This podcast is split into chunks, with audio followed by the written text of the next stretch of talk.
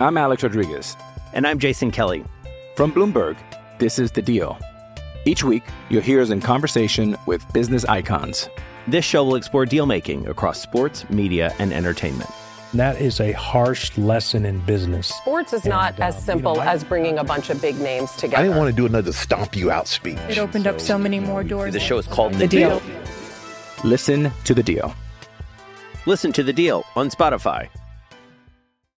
With threats to our nation waiting around every corner, adaptability is more important than ever. When conditions change without notice, quick strategic thinking is crucial. And with obstacles consistently impending, determination is essential in overcoming them. It's this willingness, decisiveness, and resilience that sets Marines apart. With our fighting spirit, we don't just fight battles, we win them. Marines are the constant our nation counts on to fight the unknown. And through adaptable problem solving, we do just that. Learn more at marines.com. Imagine walking into a surf shop and all you see is surfboards. Everywhere you look on the floor, on the racks, on the walls, in the rafters, on the ceiling. Surfboards. There is no slick merchandising in this surf shop. No bikini section, no Ugg boots, no snowboards, just surfboards. An interactive museum with a timeline of surf culture rooted solely in the surfboard, and an on site docent slash proprietor, a walking, talking surfing encyclopedia at your beck and call. San Diego's Eric Bird Huffman. I haven't really known this man for very long, maybe 15 years, which is strange as we both grew up surfing in San Diego County and have decades of surfing experience between us. We've become good friends, a friendship I believe based as much or more in our faith as in our love of surfboards. The Boardroom Podcast interview with San Diego's Eric Bird Huffman. Let us begin.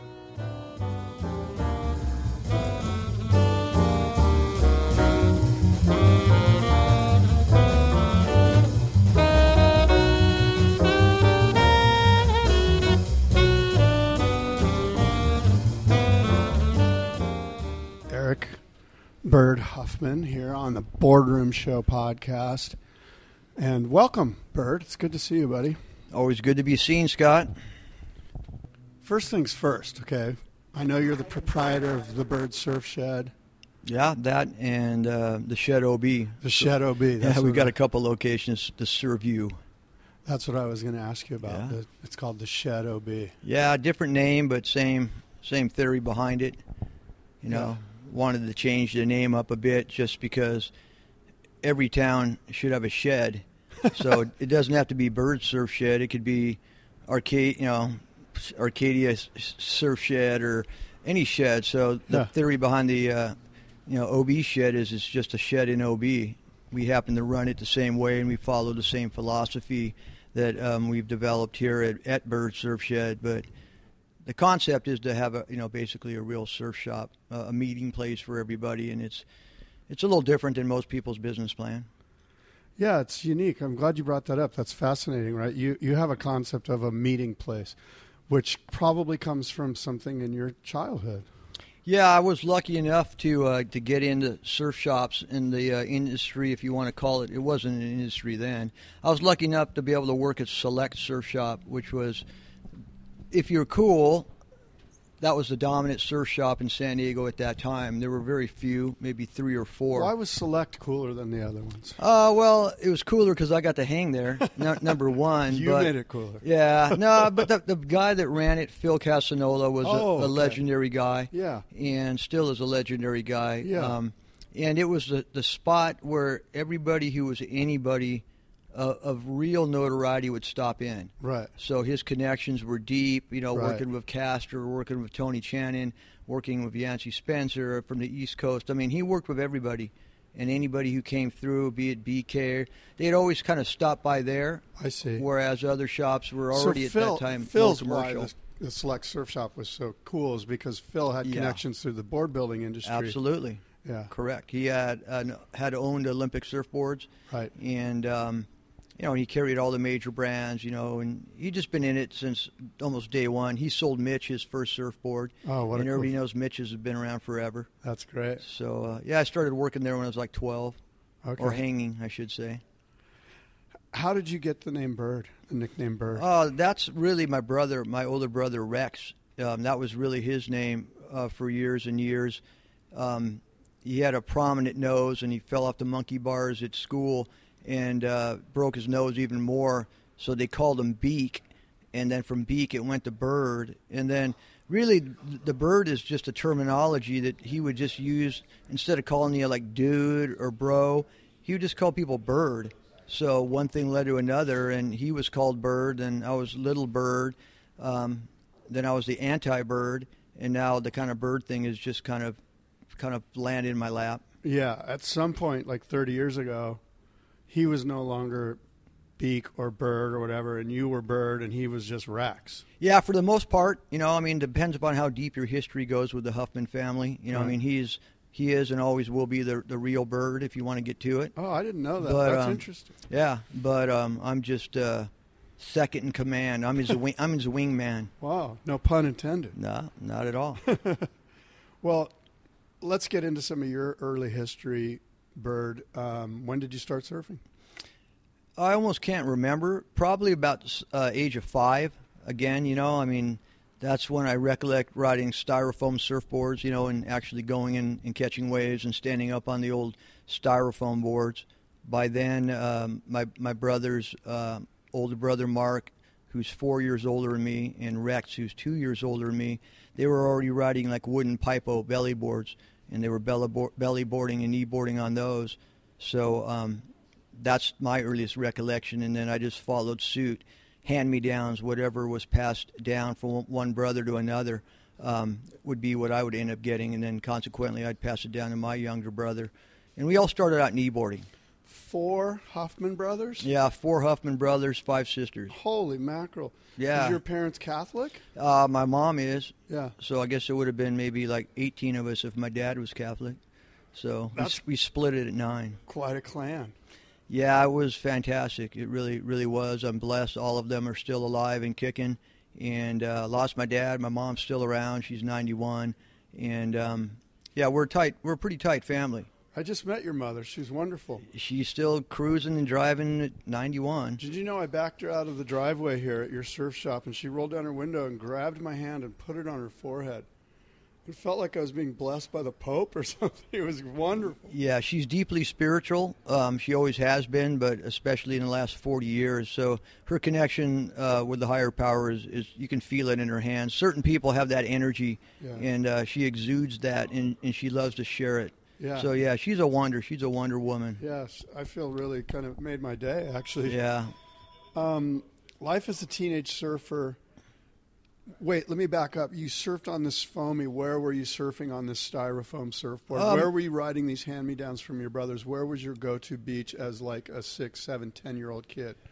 Pacific Beach uh, was one we'd go to somewhat often. Um, I grew up inland, Mission Hills, which in those days was like you know off limits if you were a surfer. The old adage, "No life east of I five definitely fell into play. And then Ocean Beach was the closest shop or this closest beach, so I ended up surfing there the most once I got to the age where I could ride a bike. Before I could ride a bike or get to a beach, I'd go wherever you know my mom would take us. And she was into the La Jolla areas, you know, mostly. She liked La Jolla Cove and stuff, but the surf was too rough. So if we wanted to surf, she'd, you know, take us to PB for little go outs. Okay, so anywhere from Tourmaline down to the pier in Pacific Beach were sort of, sort South of side of ear- the pier. south side of the pier. Yeah. your earliest sort of, sort of where you got your footing, so Yeah. to speak, as a as a young surfer. Absolutely. And as a teenage surfer, um, where did you go to high school? I went to high school at university, Uni High they called it. It was uh, formerly an all boys school, but it went co ed about two years, three years before I attended high school there. Yeah, uni is in San Diego is Yeah. a, it's a parochial. Well, it was a Catholic school, right? Catholic high school, Yeah, correct. private Catholic high school. Yeah, still around. They changed the name. right? It's Yeah, Cathedral called now. Cathedral Catholic. Yeah, my youngest daughter just graduated from there last year. Wow. Yeah, so you. we we've got a long running Got a history. lot of dons in the Huffman. A lot hat. of dons in the Did your Huffman brothers and sisters go to all of them? Yeah, all eight of them. Right. Uh, with the exception of one who uh, she has uh, physical disabilities that prevents her from schooling.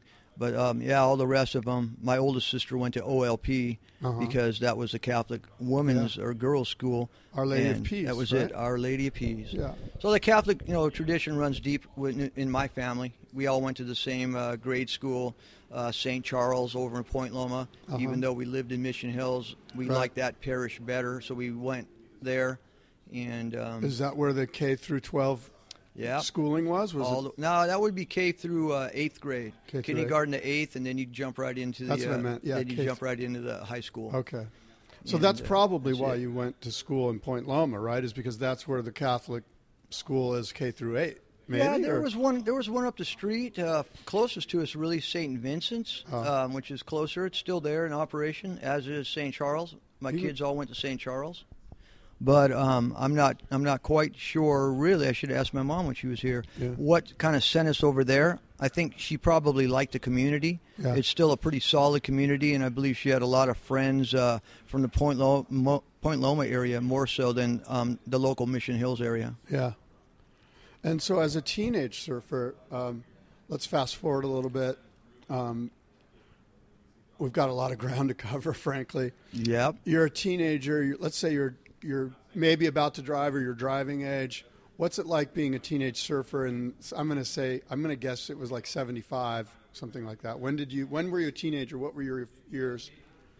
Well, I graduated high school in '75. Yeah. So, um, you know, my my formative years, my teenage, my early years, um, pre-driving, I, I surfed the cliffs a lot. You know, I had graduated from the beaches as quickly as I could, and by uh, 11 or 12, I was surfing down the cliffs. And why do you think the cliffs? Did it have to do with your schooling there? That you had friends that were you grew up with K through eight that lived in the Point Loma area, and so you naturally moved to the cliffs, or was it more your older brothers were like, dude, come down to the cliffs. The cliffs are where it's at. Uh, no, my older brothers, especially my older brother Rex, he, you know, he would boycott me for years and years. He, you know, he wouldn't let me go surf anywhere he was at. Right. But the proximity, close to Ocean Beach, and the friends, Right. and and the quality of waves. You know, the first time I I got up off the beach and onto a reef, that was done. The beaches were like, you know. Secondary at, at best, Yeah. and I didn't get a chance to gravitate over to La Jolla until I was like 12 or 13 when I started working at Select because Phil, who owned Select, was a neighbor. He was a block away. So if I could get to Select, then I could get a ride home every night when he came home. So after school, whatever way I could, I'd go to, to PB, hang at the shop, and then from there I would graduate up and surf La Jolla Reefs, PB Point, and then um, weekends or whatever, then I'd gravitate more towards Ocean Beach.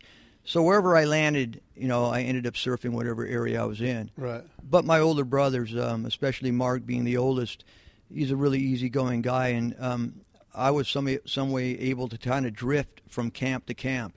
You know, I didn't feel the animosity that was so uh, ever present. If I was in La Jolla, people thought I was from Point Loma, and they kind of gave me a hall pass. If I was in Point Loma, people thought I was from La Jolla, and they kind of let me slide. Nobody ever realized I was an inland goon, so I kind of got lucky. In a way, it was a blessing that you had this Mission Hills situation. Yeah. Because you kind of got the best of both worlds. And, Yeah. And all of a sudden now you've got your fingers in both camps, and you're more or less like, you know, I- I'll use the word accepted. Yeah, that's a good term. You know, I mean, I was put up with and then accepted across the board at all areas, and then hanging at select. Um, then that bridges the gap. You know, when you, you hang at a good surf shop or you work at a good surf shop and you're you're uh, you have access to the best of the best, then yeah, you have a foot in all camps. Yeah. So even at that young age, you know, I was able to, to you know delve with guys ten years older than me that were you know the Currens and the legends of the time. Yeah. So I got a, a, a pretty heavy and thorough uh, indoctrination. Who were some of those guys um, in that era, say from 73 to 79? I'm thinking Wow. like Gary Keating. yeah. I mean, he was he was the PB guy. So you had two camps basically in Pacific Beach. You had the Gordon Smith camp, and they were the big store, you know, and they were GNS. They were huge, right? Yeah. So they had the Keatings, they had the Tim Lynches, you know, they had the the Junior Ropers, you know, and I mean, they had that camp. Right. And then we had the the PB Toads, which was the upper echelons of guys that rode casters. They rode Challengers. They rode Fryes eventually when Fryes uh, split from the GNS camp, so to speak. And there was a couple guys that would cross bridges. You know, a lot of guys rode matrices. So we were like the the opposite. They were the, the clean and cut, you know, kind of guys, and and we were the pretty much rough around the edges. We're going to throw rocks at you kind of guys. Okay. No cords, no no anything. You know, it was it was tough. It was a it was a rough group of people. Yeah. Probably even rougher than the the group down at the cliffs. Yeah, yeah, that's interesting. You know, and it kind of brings me to some of this, some of the stuff I wanted to talk about, which is San Diego and Point Loma specifically, at least in my mind, and maybe correct me if I'm wrong. But Point Loma has always been known as a localized region. You know, I mean, magazines would print photographs of, of, you know, this the signs that said, you know, locals only or whatever. You know, like so there was Point Loma has a uh, reputation as being a localized area, at least back in the day. Yeah, there's a good reason for that. In fact, I just uh, spoke at Point Loma Nazarene College um, last uh, Friday in regards to that and why that is so. And why that is so is because um, Point Loma is such a family community still, whereas Pacific Beach has gotten all broken up. It's a, you know, more of a college town, more apartments. Mission Beach is nothing but students and so forth. La Jolla is mostly foreigners right now, so it's lost a lot of its uh, a lot of its personality family wise. But Point Loma is like second, third, fourth generation, and it's a steady, steady population. And yeah, there's much, much more of a family community there to this day. Yeah, that's a fascinating insight. Actually, I'd never thought of the family, um, you know, aspect to that. I always thought that generally where there's cliffs, if you look at the California coastline, where there's cliffs, there seems to be a sense of community, which you could say is family, which I think it is. Absolutely. A deeper sense of community, and then you go to flat beach break areas like, say, Huntington or parts of Orange County, or, or um, you know, wherever, and for whatever reason, there's not the top topography that you have at a place with, uh, or the topography is flat, I should say. It's Yeah. it's, it's a riverbed as opposed to like, you know, cl- sandstone cliff structure, which for whatever reason, because you have to get up and down the cliff, and because you, there, it's not as easy to access it. I think part of that plays into as well as the family aspect. But um, what are your thoughts on just the topography of the region being why it's sort of on lockdown? No, that's a very true fact. At, at the time when I was younger, um, you know, it was hard to get down those cliffs. It's Yeah. hard again now because of all the recent erosion, but you had to go out of your way, you know, and obviously carrying bigger boards down and so forth. Why would you want to go surf the cliffs when you could jump out at the beach, you know, and carry that 30 pounder right out of the parking lot? But you had to work harder. You had to know the tides. Um, it's more dangerous. You have rocky bottoms, stronger currents. Yeah, you have much better surf overall. But for your average guy, um, even then, I don't think it was so much about quality of surf as much as it was just being part of that surf scene.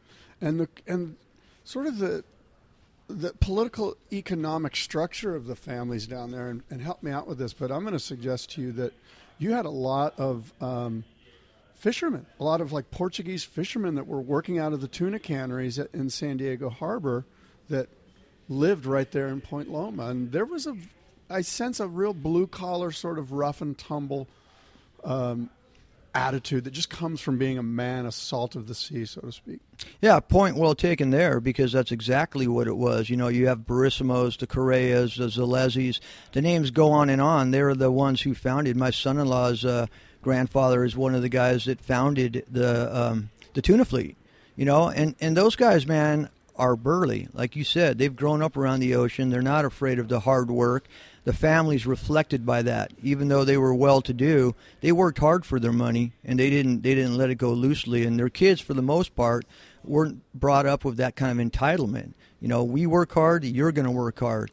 And again, it was a tight family community, a large family. Those Yeah. those guys, the, you know, they were deep strong, structured family upbringing, upbringings there, and then so everybody around generally um, had that same kind of vibe. You know, a community is going to take on its its uh, its you know its essence by the people in the community. Yeah. So if you've got that working man ideal, then that's generally what you're going to find. And thank God that's never left uh, Point Loma. To this day, I live there. Yeah. So I mean, if ever, it's just as strong now as it was when I was a kid. But there is a there is sort of because I struggle with this, and and let me just suggest to you that you know that I'm a Christian. I know that you're a Christian. I've done some embarrassing things, some very self-centered, um, hateful things Oh, in boy. and out of the water around. You know, when I was, you know, I mean, maybe even as far as 25 years ago. I mean, not that long ago. When I was an adult, I did some bad things Yep. and things that I'm not proud of. And um, and I'm assuming, Bird, that you have too. Oh, so- whatever you, whatever you've done, I've probably done worse. How do you Um, reconcile this concept of of localism and and and kind of hate with your Christianity? Well, it's it's a lot easier for me to wrap my, my mind around it now because as I've gotten older, I've gotten wiser, and, and my walk with God has gotten straighter and clearer. So every day, it's it's a blessing to me, and I just ask forgiveness, like I need to do constantly. Yeah. I still flare up. I mean, I, I if I see somebody who I offended, and I'll get people that will come up to me, "Hey, you, you were an ass to me 25 years ago." I go, oh, "Yeah, I probably was," you know. I mean, because I was, Yeah. and I'm I'm really sorry if I was. Um, by the same token, um, in defense of that, uh, there's still days now that I have to educate people. I don't get abrupt abrupt about it, and I, I get calmly involved with the situation. That if somebody's dangerous in the water, it's up to me as an elder statesman, 61 years of age. I'm usually the oldest guy out where I surf to tell people that you know there's rights and wrongs, and um, you know you're stepping over the bounds. But it's how you do it. Um, my days of just being an ass for being an ass are probably about 99% gone. I can still be a jerk at times, but for the most part, um, I, I'd rather be a, more of a teacher Yeah. than a destructor. Right. I've had those years, and I, I regret them. So deeply. through your growth with with God, you've you've we you and I both have more or less spiritually matured. Yeah. Or, or at least are trying to.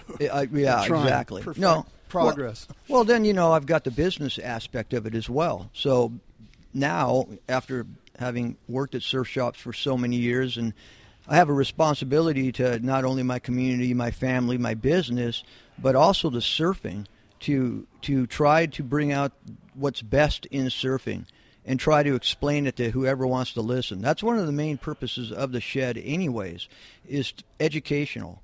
You Yeah. know, uh, again, the whole shop concept, as we mentioned earlier, is is way different than most people's business plans. It's not even a business plan. It's a it's a for me a spiritual plan. It's a chance to give back for everything that was given to me and still make a living. Yeah.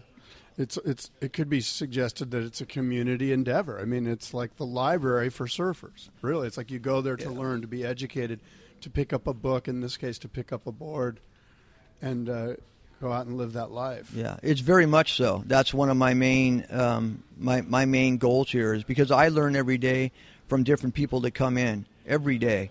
I learned something, and I, I try to remember all that, and then I try just to do as you say. Most people can walk in here, pull a board off the rack. They want to ride a quad fish. Here, I'll pull one of mine off the rack. You know, you want to ride this old Takayama I have? Go ahead. You want to ride a Frye? Whatever. You want to talk about those guys. You want to hear the, the real truth behind David Nuuhiwa's board getting hung up on OB Pier, things of that sort. Um, then I can supply that for people. I'm not into the hearsay. I really, really don't like the he said, she said. So unless I can get it directly from the horse's mouth or somebody like a Joe Roper or a Hank Warner or somebody who I have utmost trust in it, um, I'll, I'll, I'll decline from really speaking about that in any depth. I might give an opinion, but I'm not going to talk about it unless I'm darn well sure that, that this is the facts. Let me ask you this: Misinformation. I hate misinformation. we were we were kind of on the fringes of talking about localism a little bit. And, Yeah. Um, and there was a you told me a funny story. I guess my question to you is, Do you ever look back on some of the stuff you did and just are embarrassed about it? You're not proud of it. It's not like a thing where you're trying to to like gain bro capital with the guy down in the surfboard aisle and tell him a story about how badass we were.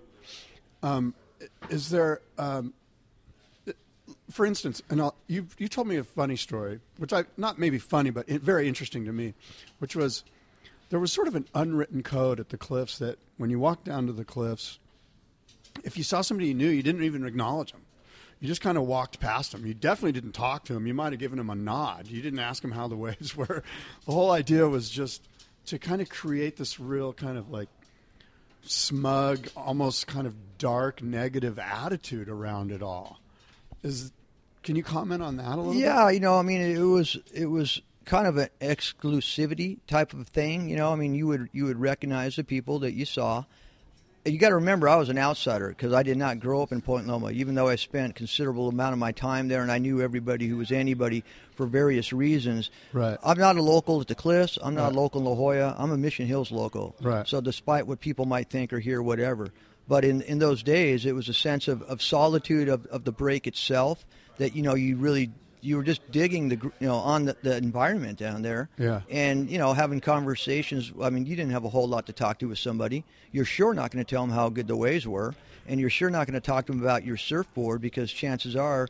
You know what you were riding was made in your own garage or made by your best buddy, and you didn't have anything that was that much in common with somebody that you wanted to, to socialize about maybe at a party you'd have a more of a conversation. Right. But the surf experience down there, in particularly, was it was um, very solitary. You know, people liked that. They they did not like uh, to, to pump it up, hype it up in any way, shape, or form. Right. You never told somebody that you surfed the cliffs. Right. You know, I mean, if anything, you know, if you didn't surf OB, I I, I would surf somewhere else, or Yeah. maybe allude to I surf downstream, or you know, some little side comment Right. that would indicate that you had a a, a further reach of, Right. of surf than other people.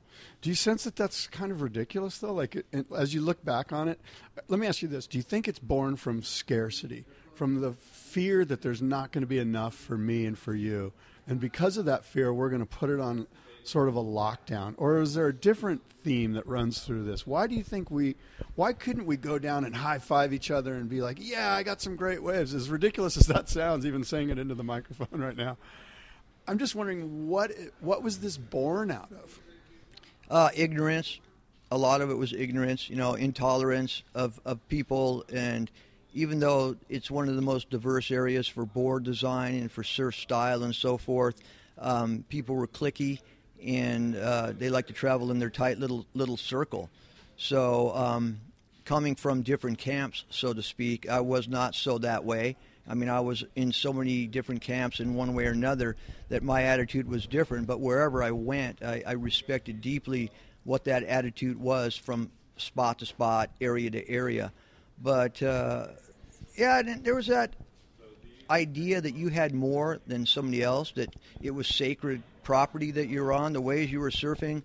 You know, really, it was like the ranch. Yeah. I mean, it, it still is much that way in terms of how the waves are. The waves haven't changed, the people have. Yeah. But I mean, the place is so magical to this day um, that, yeah, you just, you know, you, you were very protective of it. Yeah. And if you didn't know somebody, well, they don't have a right to be here. Yeah. And that's just, you know, the, the common flaw uh, in man of, of being selfish. Yeah. So I guess we you could say that you know most of us were very selfish. Yeah, myself included. Frankly. Yep, most of us.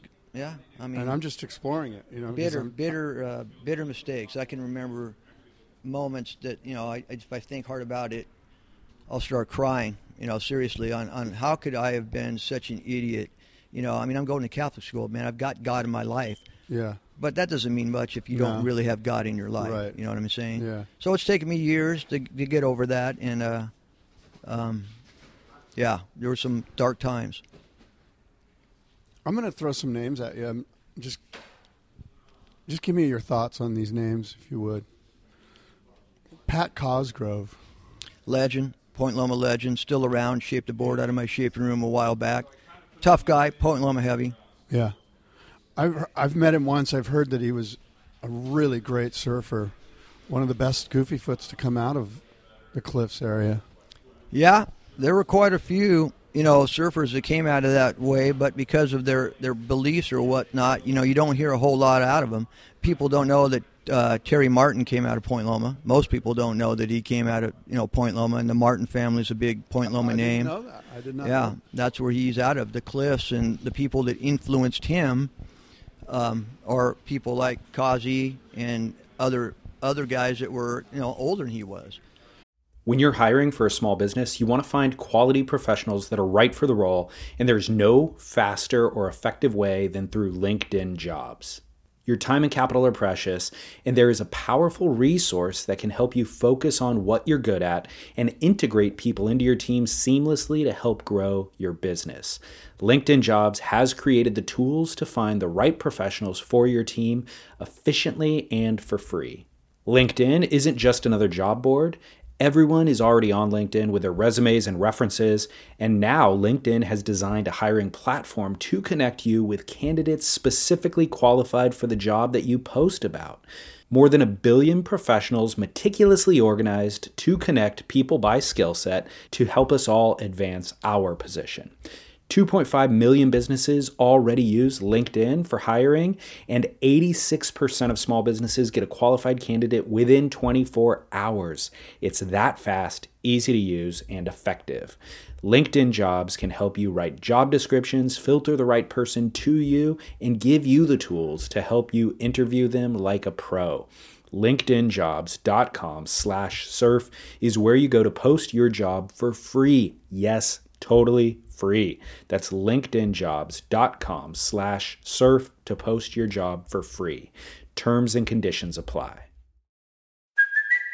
It's Kaley Cuoco for Priceline. Ready to go to your happy place for a happy price? Well, why didn't you say so? Just download the Priceline app right now and save up to 60% on hotels. So whether it's Cousin Kevin's Kazoo concert in Kansas City, go Kevin, or Becky's Bachelorette Bash in Bermuda, you never have to miss a trip ever again. So download the Priceline app today. Your savings are waiting.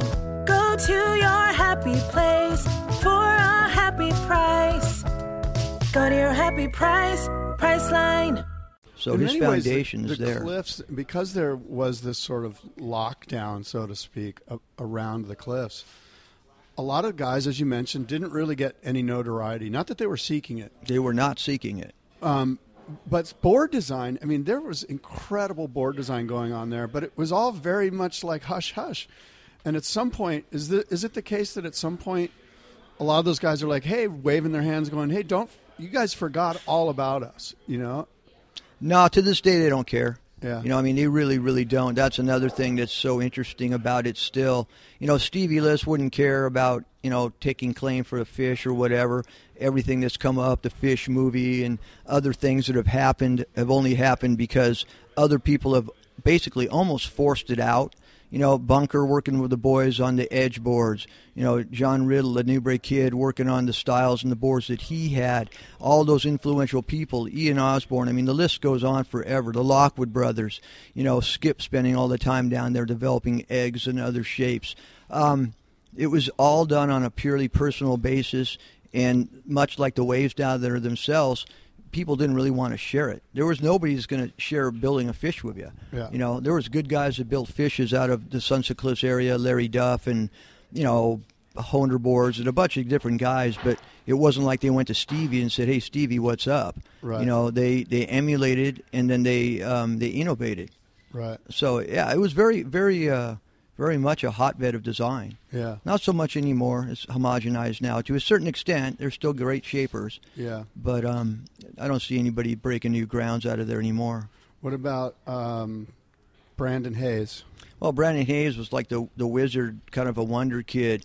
Um, really, one of the, the younger guys um, at that stage. But he did stuff. He surfed ways that nobody had ever seen. He'll jump in. He'll take a running run down the beach, jump on his surfboard into the whitewater and catch a wave, and then pump that wave down the beach. Yeah. You know, he was a rubber man before Bertlemann was, you know, even talked about. Just a really gifted surfer in smaller waves. Yeah. And um, there was Jimmy Farrow was right there with him. All these little areas had their little packs. Each little group had their, you know, three to five central players that were, uh, you know, that would keep that that pack in its own limelight. Who's the, who's the most underrated surfer from San Diego? Not necessarily the cliffs, but the whole, all of San Diego area underrated. Um, and I know I'm kind of putting you on the spot and asking your memory bank to kind of kick into overdrive here. Oh, pro- oh man, that's a lot. But uh, you know, Henry Chris Benzi. Uh, yeah, well, Menzie for real, you know. I mean, but he had his shot, in, in due to personal situations, um, he basically was his own worst enemy, much like David Eggers. You know, Yeah. those guys had notoriety. There's no doubt they had the ability. But I think of guys like Henry Hunt, who's Right. just uh, an absolutely brilliant La Jolla surfer that has gotten more barrels and, and surfs harder than anybody I know and is the least known. If you're anything to do with La Jolla or San Diego in general tightly, you'll know who he is. Yeah. But on the other side of it, not a word out of him. Yeah. And it's like how many great guitar players are know, there? there are quite a few guys Yeah. coming through my brain right now, too. Oh yeah, I mean, it, you start thinking really of the people you know who surf the best. Oftentimes, you know, there's Brew Briggs. People Brew. know who Brew Briggs is. Yeah, Brew. But to me, as as great as Chris O'Rourke was, and he was fantastic, Brew will always be the best surfer to me. Yeah. Tom Ortner. I mean, all these other guys. Um, Brolowski, maybe. Yeah, Berlowski, the whole family. You Yeah. know, Kyle Bakken, uh, Andy Tyler. You know, Marty Fitch. All these guys were, were rising stars or had moments, um, but they either chose to walk away from it, uh, got into drugs, or just realized that they were surfing for surfing's sake and they didn't need any of that. Johnny Sandera, Justin Poston, his dad, Craig Poston. You know, yeah, it's an Yeah. endless list. There is, isn't there? What about? I mentioned Gary Keating earlier in our talk. Um, did you know Gary very well? I know there was sort of a dark side to him. Obviously, he committed suicide, and, and sort of at the height of his, at least his surfing prowess. Yeah, I won't talk too much about Gary and that part of it. Um, I did have a relationship with him because uh, of my relationship with the GNS guys, and uh, through Skip and things before he tragically uh, chose to end his life. Um, you know, you can be a, a brilliant person on one side, and then the other side you have that darkness. And depression is, is evil and, and deadly. Yeah. And um, it wasn't addressed at that time, and it should have been. People should have looked deeper. But you could say the same thing now about about that. You know, Yeah. you really have to look at people and, and people that you love and check them out. Don't take them at face value. You know, go a little bit deeper than their ability as a surfer or a singer or a rock star. Look them, look at them as the person that they are, and um, and try to understand them that way because there's a lot of lost souls out there. Yeah. and he was he was lost at the Yeah. end. Yeah. Very dark. Well put. Yeah. Um, shifting gears just a little bit here. In 1959, at La Jolla Cove, there was a great white shark attack. There was a diver there that was, it's been told, the lore is that he was swallowed whole by a great white shark, for whatever that's worth. Now, fast forward to 2008, and Bird, as you know, in Solana Beach, there was another great white fatal shark attack. Um, then just last year at San Onofre, which is in San Diego County, a woman barely escaped with her life and lost her leg to a great white shark. And of course, in Encinitas last week, this 13 year old boy named Keane has barely escaped with his life. And it's presumed and has not yet been determined that it was a great white shark attack. Um, I guess my question to you is Have you ever seen a shark in San Diego? Oh, yeah. I've, I've got two shark stories from Sunset Cliffs. Um, one in particular that uh, are would probably be unbelievable um, to anybody that's listening now. They, Let's they would it. think they would think I was just telling the tale. I was surfing downstream one day. It was kind of a, a windy or bumpy day, and I had a friend that was visiting from uh, uh, the East Coast. So there was just the two of us, kind of big, kind of unruly, and one younger kid on the inside. And um, we were going through a set, and off to my right, maybe maybe 40 yards, maybe, um, I saw a great white paralleling the beach, you know, running sideways to the beach, and uh, we were duck diving through a wave, and uh, it, that's a very quick period of time. But um, I came up and you know watched where it was traveling, and it was heading north. We didn't go in. I didn't think anything more than, man, was that what I saw? Really, what I saw? And then the guy I was surfing with said, "What was that?" I went, "Well, what do you think it was?" And he goes, well, it wasn't a seal. I go, no. And he goes, well, it wasn't a dolphin. I go, no. And I go, you know what it was. We never even said the word, Right. you know, because you know it was heebie-jeebie time. Yeah. And then we're like shaking our heads, and then the kid comes out, and you know he's wide-eyed. Did you guys see that thing? I go, no. What'd you see? He goes, well, it wasn't a shark. I mean, it wasn't a, a seal. You know, same deal. Yeah. So I mean, this thing was big. It was Yeah. big, fat, and thick. Right in the inside of the break, heading towards a deeper part of the cliffs that separates this one area from another. Um, yeah, that thing was big, in close proximity, solid ten feet, round as a, a trash can at the beach. But I mean, they're out there, you know, Yeah. paddling out. I saw another one. I, I saw this fin sticking out of the water. It was so big, I didn't believe it. So I started paddling towards the fin, going, "This can't be what I was thinking it was." And I got close enough to go, "Yeah, that's exactly what it is." And it was in the same proximity, but just in the deeper area. So I just paddled wide and hung around it. Um, but I, I, I choose not to, to be that paranoid about them. Yeah. You know, I mean, it's a bear in the woods scenario. I mean, if it's my time to go, I'm going to get taken wherever I want to be taken. Yeah. But there's some big animals around. There's more now. I, I blame a lot of it on um, the seal population. Those clowns up in La Jolla that let the seals take over the, the children's beach. Yeah. There's always been seals there ever since I was a kid. But they'd be there six at a time, three at a time. They'd come, they'd go. As soon as they let them start to breed there, and now there's hundreds of them, it's it's it's a rookery, and sharks are going to naturally be attracted to that up and down the coast. Yeah. And there's no re- no need to protect seals. No. They're not endangered. There's no need to have that beach that was gifted to the, the community of San Diego turn into a spawning ground for seals. They can go anywhere else they normally went. Yeah. So I directly attribute that to more sharks in, in San Diego. Right. And and you know, the, as you know, the population here has doubled since since '75. I think it was like 1.6 million in '75. It's 3.6 now, so two million more people. Um, so there's some that theorize, well, there's more people in the water, so there's more eyeballs in the water, so people are seeing more sharks. But it does seem as though within the last, say, 10 years, there's been a mass in sightings from, say, San Onofre down to this region.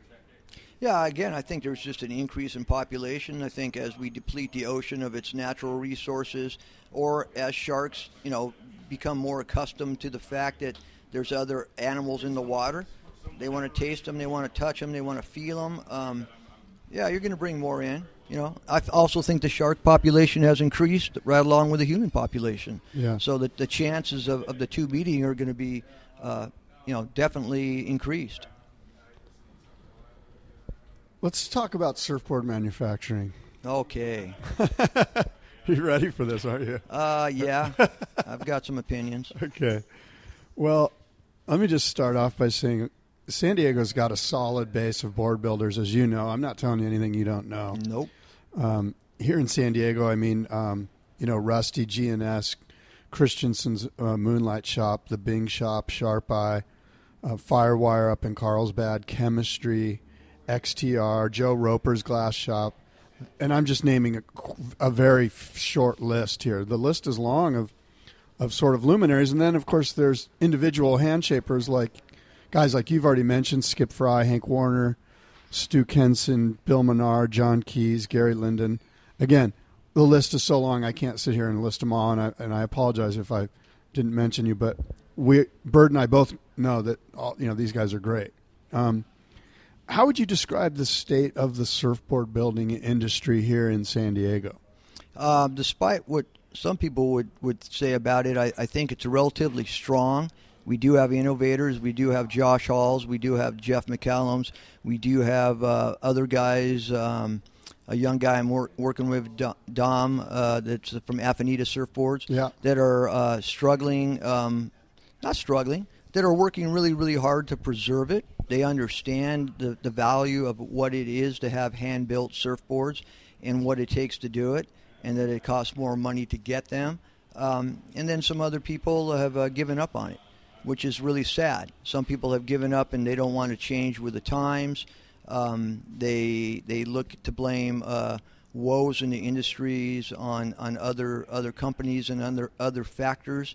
Um, And I can understand that to a certain extent because in, in my lifetime I've been involved pretty much in all aspects of surfing, from surfboard design to surfboard building.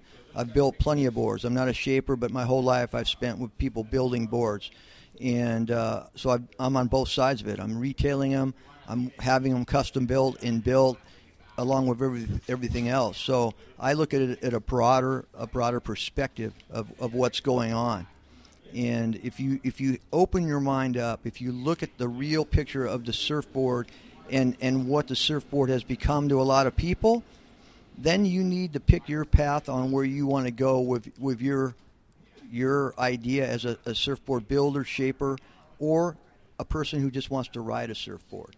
So there's validity to, to all things surf.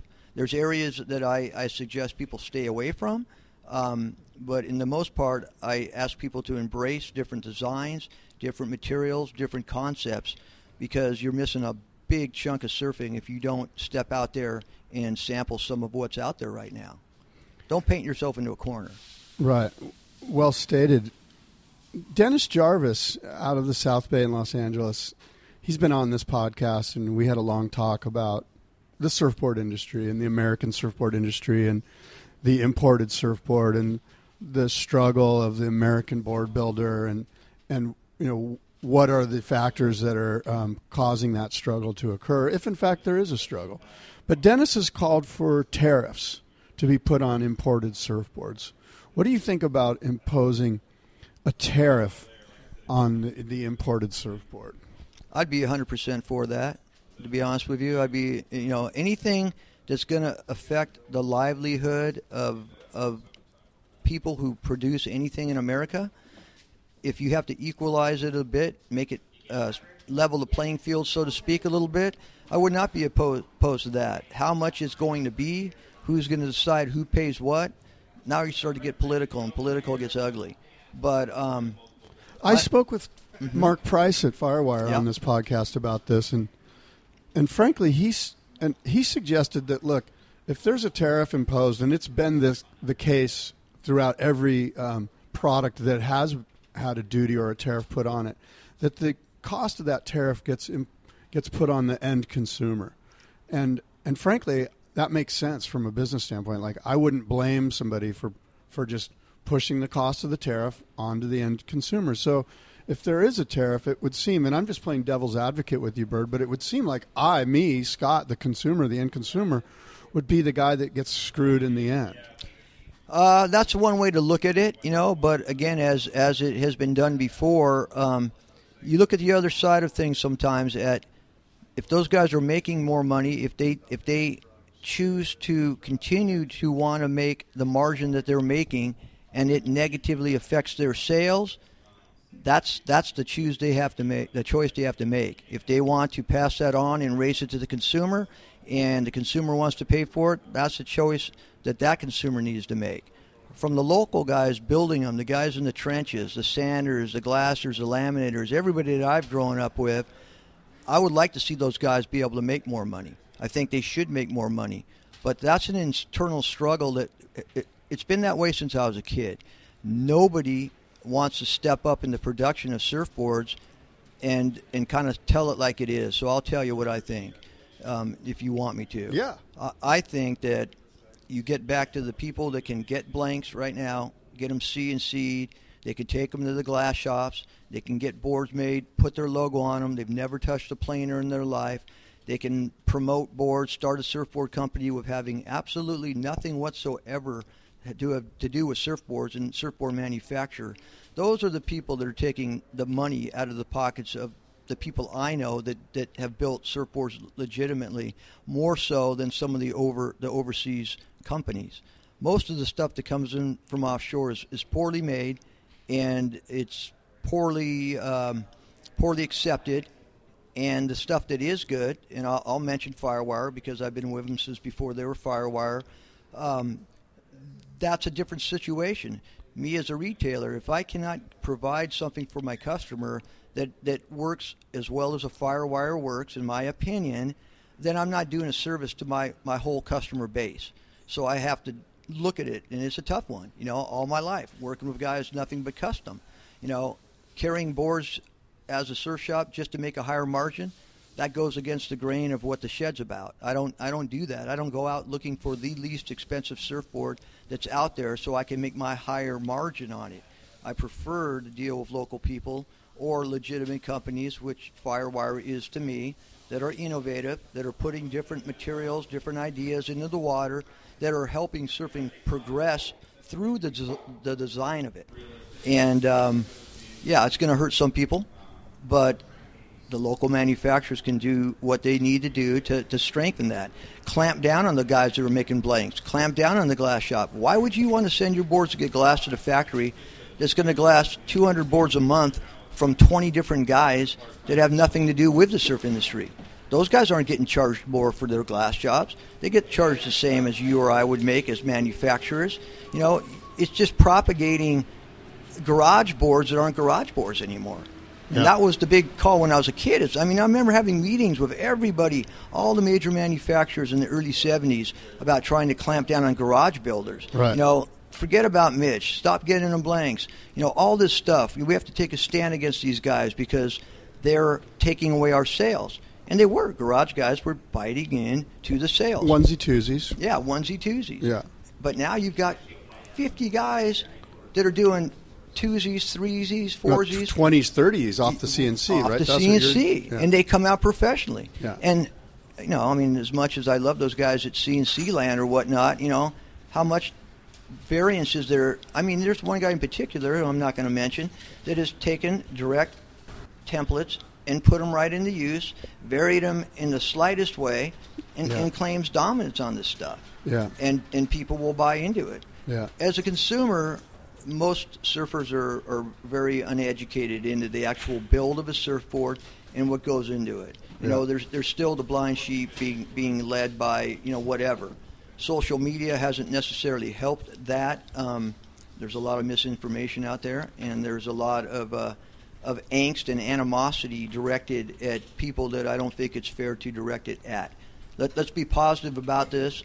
Let's look at it from you know creative angles, and um, and don't, just cast the first stone. You know. So you're suggesting part of the problem is is for the American-made board builders association, for lack of a better, for the American-made surfboard builders.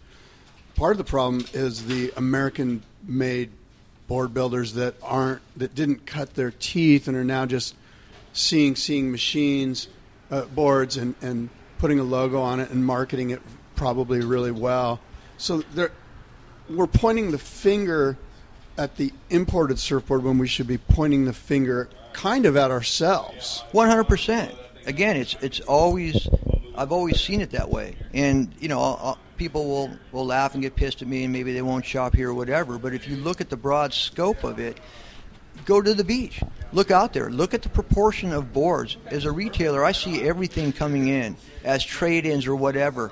I see so many more boards that are made locally here that look decent because they're CNC, they're off of a good glass company. I don't know who the logo is. The boards are going to work, but that's doing nothing but cannibalizing the legitimate surfboard builders. Right. Those guys can undercut anybody. They don't even care if they make a hundred bucks on a board because they really have no overhead. Yeah. You know, so yeah, like that's where the damage is really coming. For the amount of boards that some of the other offshore companies sell, um, it, it's not as, as critical as people think. I know because I sell boards from all companies. I see how many Firewires I sell. They're a minority compared to the custom boards that I do with local shapers. So I see it. I mean, I know. I also see how many firewire boards are, are accepted and are out in the, the workplace, and that's because they, you know, you know that's because they work. So you can't damn somebody for writing something that works. So you, I think you you more or less answered my next question, which is, do you think that San Diego is losing market share to imported surfboards, or are we gaining market share to imported surfboards? In other words, are you selling more imported surfboards out of Bird Surf Shed, or are you selling more American-built boards, or are you seeing more imported surfboards on the beach? Where do you think we are with market share? Is it a 50-50? Is it 40-30, you know, 40-60? Well, it, it's. Uh, I still see the American-made product and I have to include the guys that aren't legitimate, who I call aren't legitimate builders. I see that growing because I still see far more hand-built surfboards or CNC-built surfboards made in the U.S., made in San Diego, than I do see foreign boards. The, the lousy China boards, um, bad bad surf shops, or I can't call them bad surf shops. Different surf shops that work on a margin basis only, they put those out. They usually don't service the customer as well as a customer really needs to be serviced. So consequently, I'm hoping those same people will come to me or come to another le- legitimate surf shop, Encinitas, Surfy Surfy, somebody where you know the next time they want to get a board, they're going to want to get a board that has a, a lot more credibility to it, and that will usually be a hand-done board.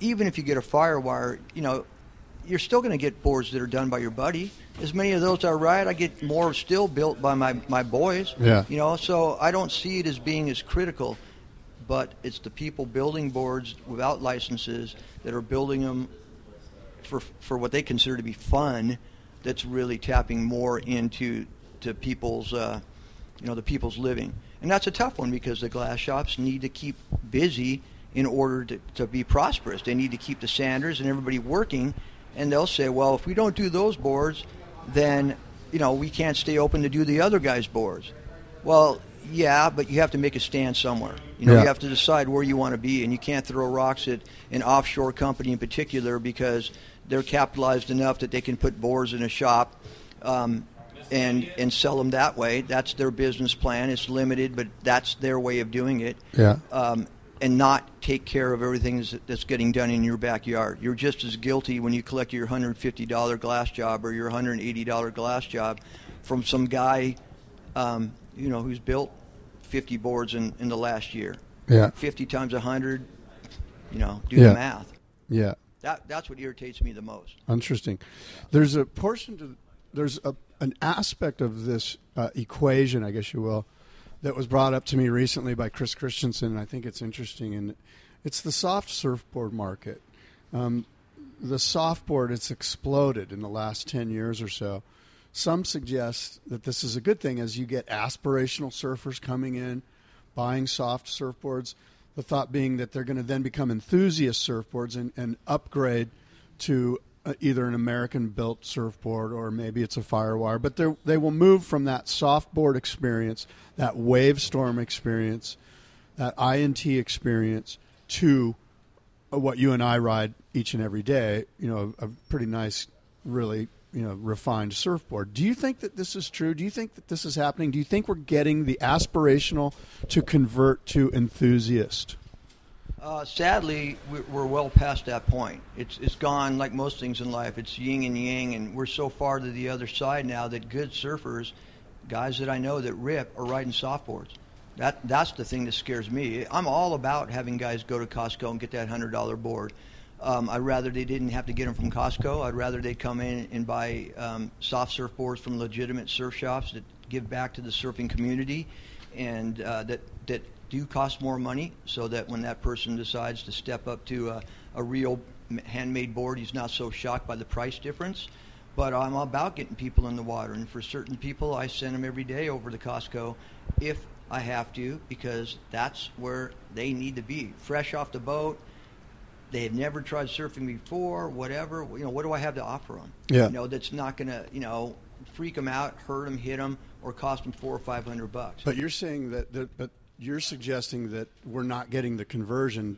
We're not. Are we getting that guy to come back in here and buy, um, you know, whatever it is that you're selling here on the racks here? You know, um, Yeah, I think a lot of those guys come back because they're newbies. They want to take it to the next level. They want to get better. They, you know, they don't want to be riding that little toy board.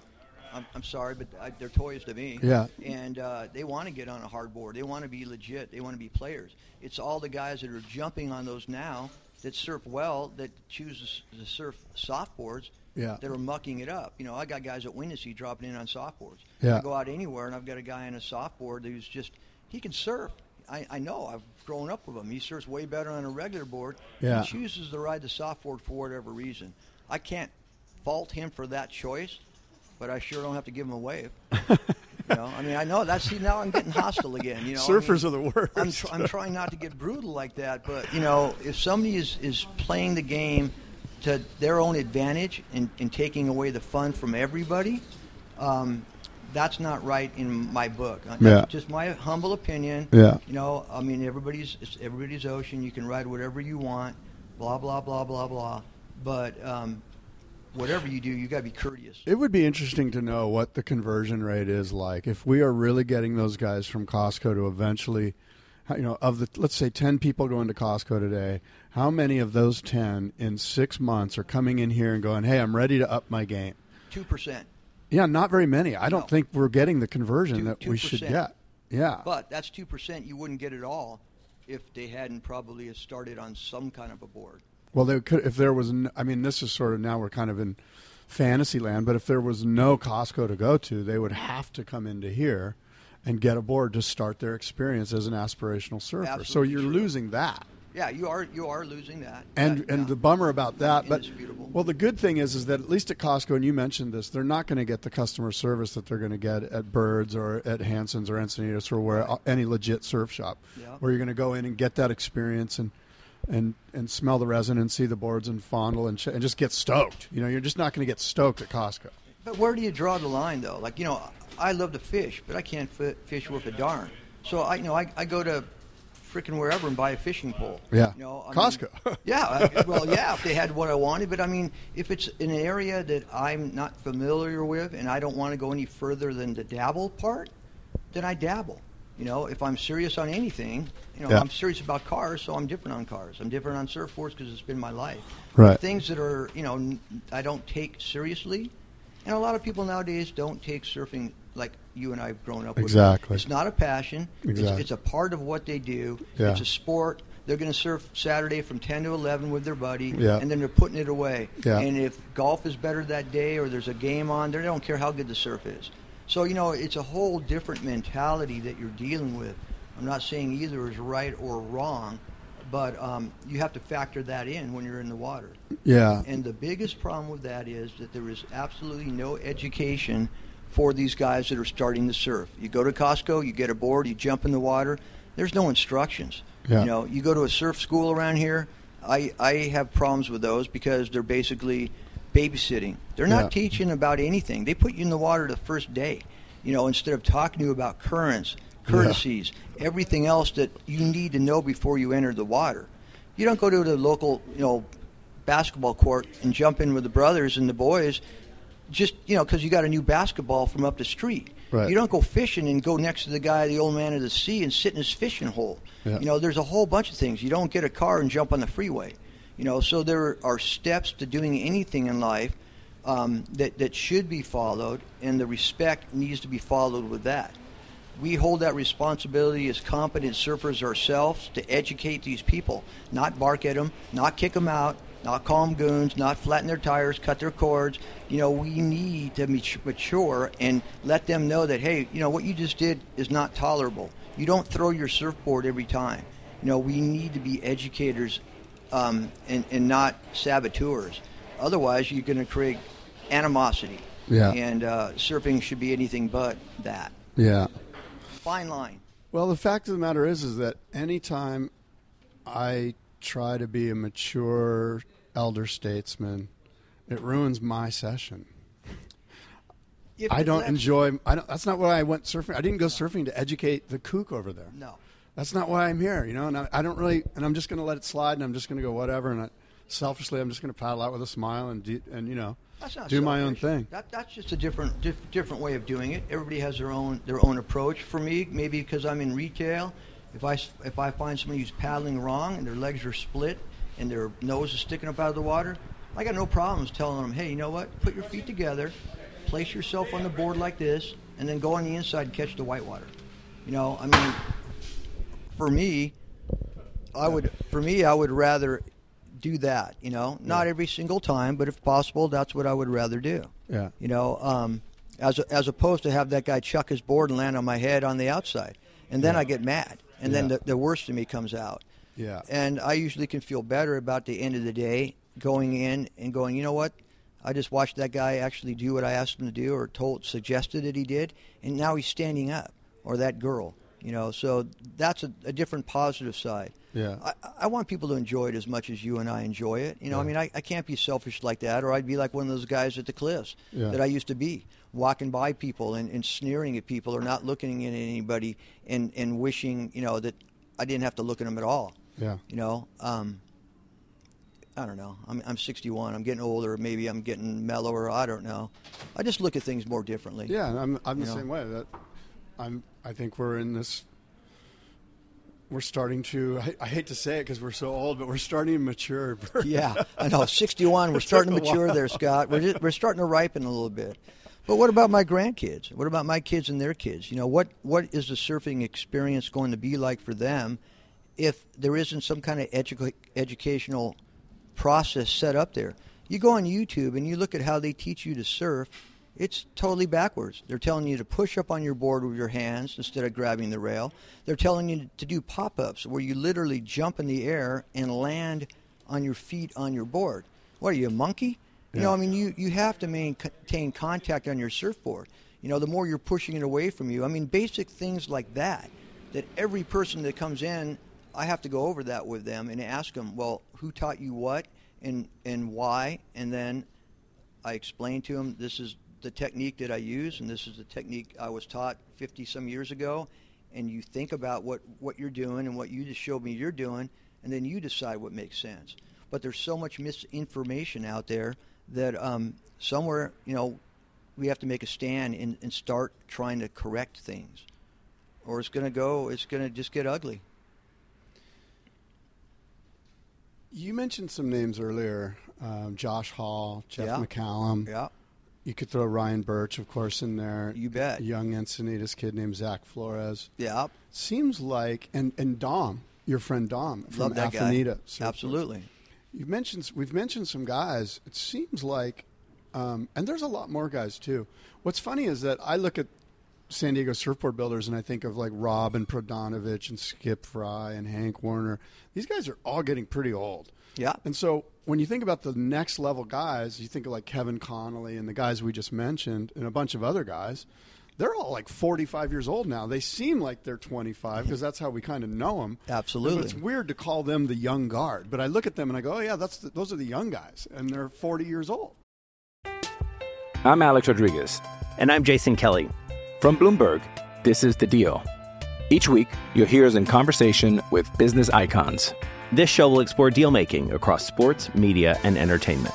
That is a harsh lesson in business. Sports is not And, as um, you simple know, I- as bringing a bunch of big names together. I didn't want to do another stomp you out speech. It opened up so many more doors. The show is called The, The Deal. Listen to The Deal. Listen to The Deal on Spotify. Well, they're the most important guys because those are the guys that are still hand built guys, right? The guys that who's going to take their place? Those guys make a lot of money on their surfboards. They charge three, four times as much as Hanky will get for a shape, or Robin Prodanovich will get for a shape. Part of that is through their marketing. Marketing. Part of it is through the quality of the boards they put out, um, and part of it is because there are people that are always looking for a higher, a higher item, thinking that Yeah. more is better. Yeah. I'm more worried about the low end. You know, where's the entry level shipper going to fall in? You know, what about, you know, I don't want it to get taken over by guys that just anybody goes on the computer and they make their own boards. No more shaping anymore. You go on, you punch it in, you send it into the computer. That guy sends it to the glass shop. You go directly to the glass shop and you pick up a board. You're you're self designing or self building your own boards. Yeah. That is what scares me because if you don't have information on what you need, you're, you're speculating off of reading what people are telling you you need. You don't have contact directly with a shaper and a glasser to know what's going on into the surfboard. Then a whole lot of people are going to be riding awful bad equipment. And um, my job as a surfboard salesperson in a surfboard shop will eventually dwindle. Um, and uh, and surfing will you know will regress and things of that nature. So it's You know- key to have shapers still shaping. Well, absolutely. And and, and listening to you just now made me think about, you know, did those did those older era surfboard builders from and when I say older, for me that I'm thinking back when I was a kid, like mid '80s, it was scary ordering a surfboard. Like, did they almost do themselves in? Like, it was scary to go to Diamond Glassing and order a surfboard. It was scary to go up on the hill at Channin and knock on the door and have Jack Jensen open the door and and be 15 years old and go, "Hey, I'd like to get a board." Like, wouldn't it have been better if they back then had the foresight to be more like, "Hey, more more more inclusive rather than kind of salty and snickering"? Well, sure, but you can look at that as a business model for for anybody in any business, even outside of surfing. If you have the attitude that you know that you're the man and you know you have no competition, yeah, then you call the plays as you see it, you know, and you live and die by the, the way you treat people. Yeah. So yeah, there's plenty of manufacturers that are no longer in production now.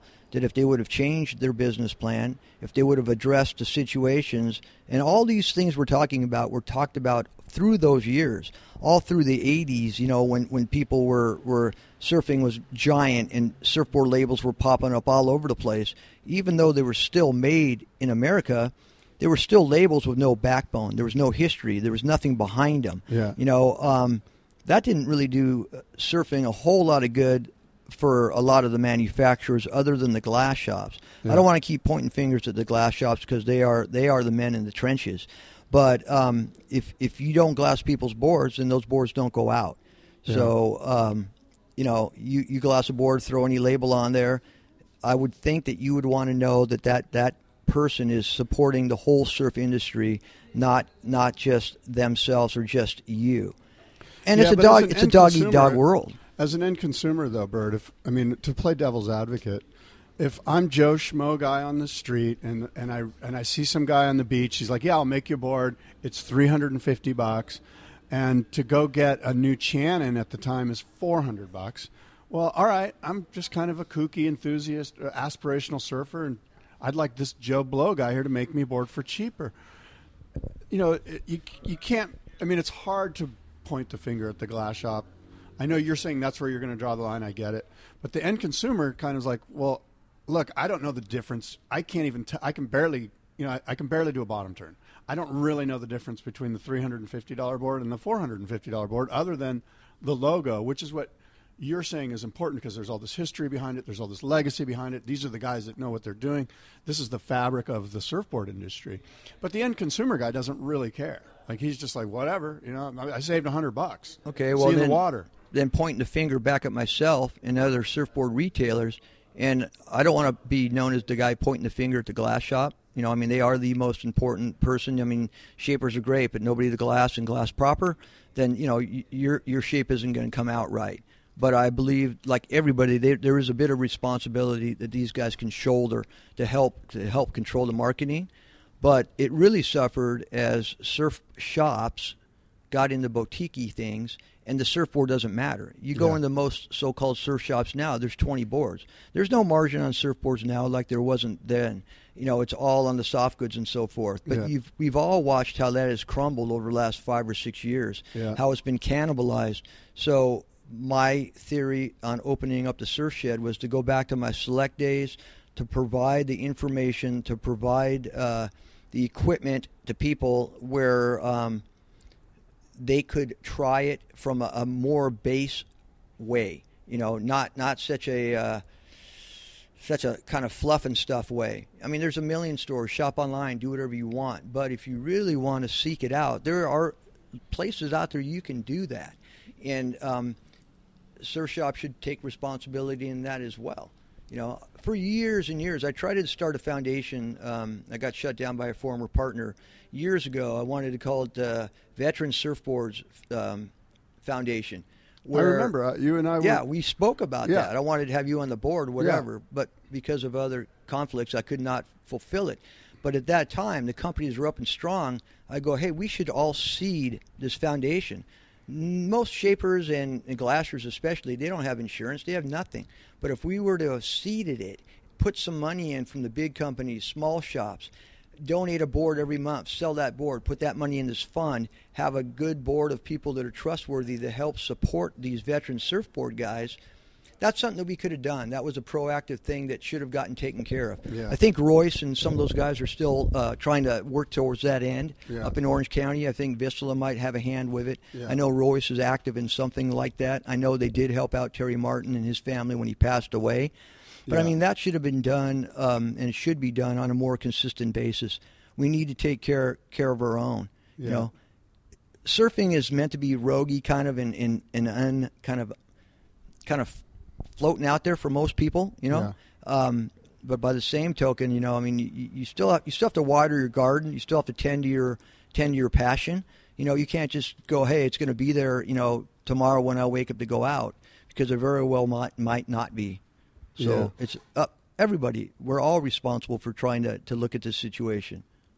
Consumers included. You know, they can look at it. You know, the same as environmentally friendly wetsuits or whatever. I mean, I look at people now that come to me at least because maybe I'm one of the last guys standing that are more concerned about what boards they want to ride. They come in because they've had this, they've had that, they've had seven or eight hundred dollar boards that don't work for them any better than some of the local boards that my boys shape. Um, because there's extremely competent shapers that you don't have the overhead, you don't have to charge that higher the higher amount. Yeah. You know, there's legitimacy for that as well. Yeah. By the same token, those guys that are at the forefront of design, Channel Islands, Rusty, the- some of the bigger boys, you know, Lost, Biolas, all those cats, and many, many more above them, Doc, Doc Lausch. Those guys are continually putting their money where their mouth is in terms of designing stuff too. So you have to support both camps. But there's a lot of different camps out there, and you don't have to eat at the same restaurant every time. Yeah. Maybe get American, then maybe get a board from your, your local guy. Yeah. You know, maybe get your Channel Islands, you know, because you want to Rob Machado go fish.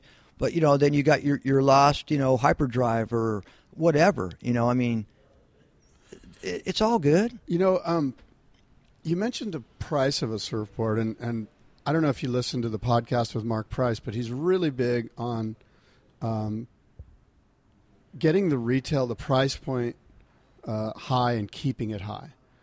And so, I mean, Firewires retail for like 750 bucks more or less, maybe maybe 50 bucks more or something like that. I don't know the exact No, number. you're right there. But the point is, is that that's a pretty good number that should be reached or should be, uh, you know, try to try to reach that number anyway by the guys that are building boards here in America. It seems Yeah. to me that as soon as we get consumers comfortable and understanding that, hey, 800 bucks is still cheap for a killer surfboard, then uh, you know the cream. Everyone sort of floats. The, the pond gets a little bit bigger, and everyone floats a little higher in the water. Yeah, but now we're going backwards again because of all those guys that do the CNCs and all the guys that get them glass. They're beautiful boards. You know, That's you the new say, garage- Yeah, that's, that's the, the new, new garage. garage nightmare. Except for they're putting out stuff that's perfect. And you know? there, there's 50 of them instead of one of them. Exactly. You know, I mean, a guy in his garage is going to build two or three because he's doing everything himself.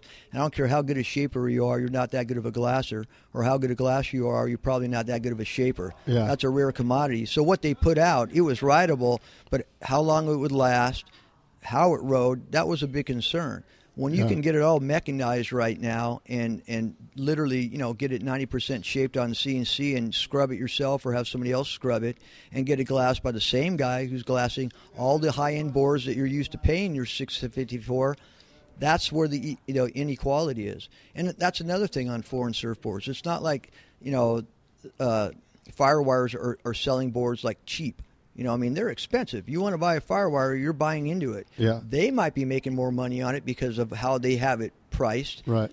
You can't fault them for that because that's a business Yeah, decision. they, they floated millions of dollars in capital. Yep, but that's their business model. Yeah. But they're not undercutting the local manufacturers. Yeah. And around here, for the most part, prices are, are pretty current. You know, you can get a, a decent, well-made, professionally built surfboard. Yeah. Most local shops around here for high fours to low fives.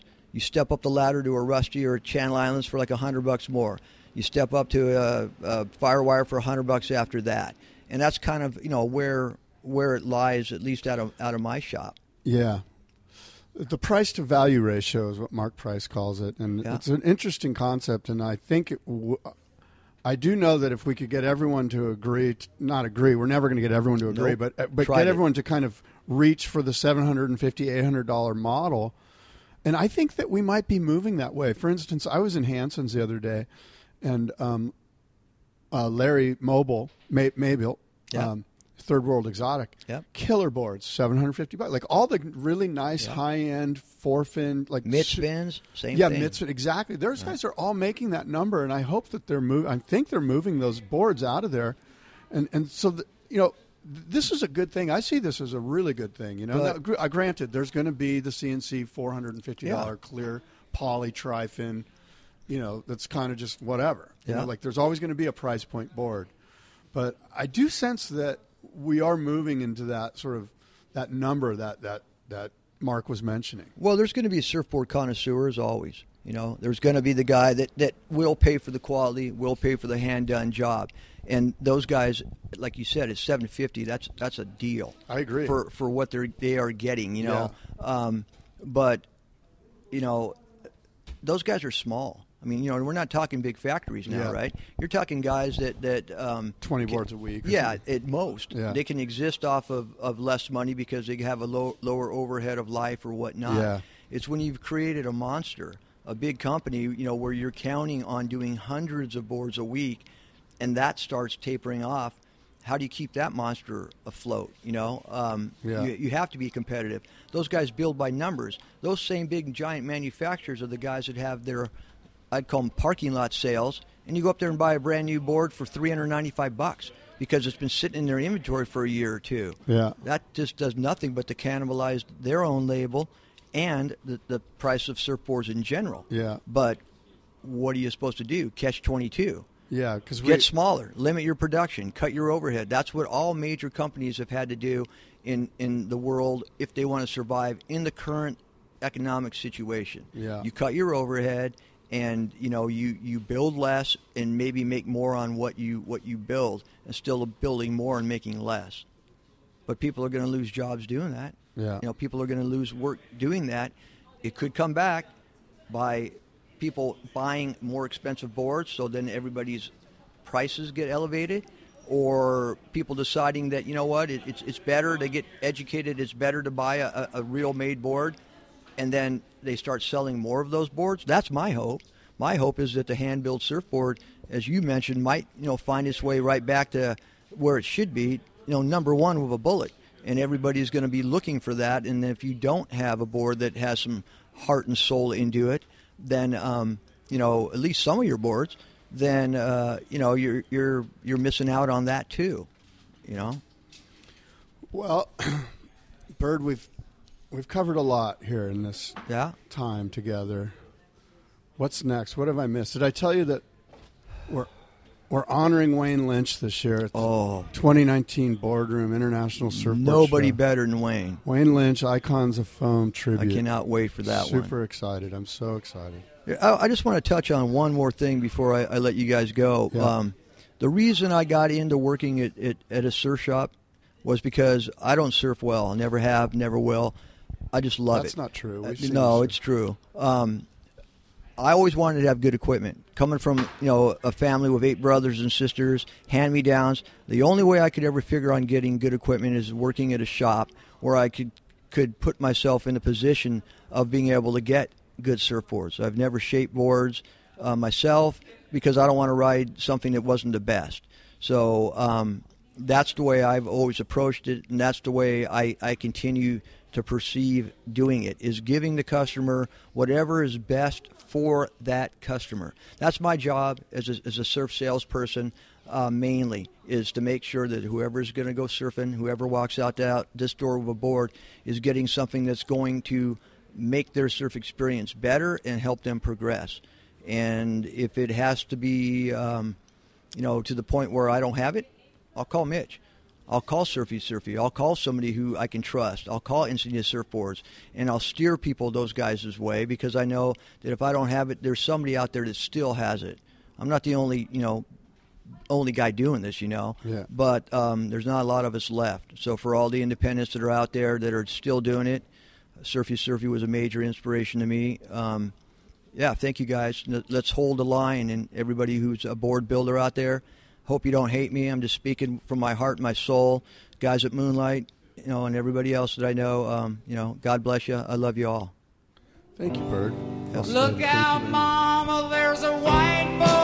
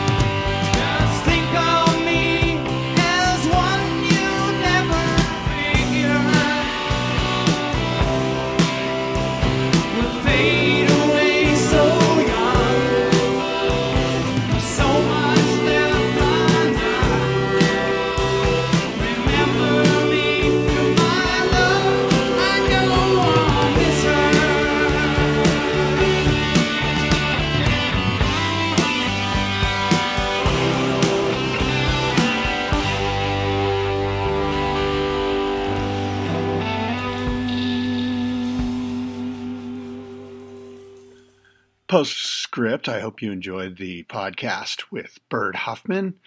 And I do know that um, sometimes struggling with the audio quality, do understand that I'm recording a lot of this stuff, well, all of it on the road. Sometimes I'm dealing with more than just levels, but microphones that are moving and unfortunately background noise occasionally. But we're attempting to get better at this. Also, want to reach out to any potential sponsors. The Boardroom Podcast is looking for sponsors actively. So if you'd like to be a part of this podcast, um, reach out scott at boardroomshow.com and we can begin those discussions. And regarding the boardroom show coming up May 4th and 5th, 2019, in Del Mar, we're very pleased to announce that Wayne Lynch will be this year's honoree at the Icons of Foam Tribute to the Masters presented by US Blanks. So Wayne will be in town all weekend long for that, and we'll have quite a celebration of the surfboard, as we always do at the Boardroom Show. Follow us on Twitter, Boardroom Surf, Instagram, Boardroom Show, and of course, check out the website, boardroomshow.com. Thanks for listening.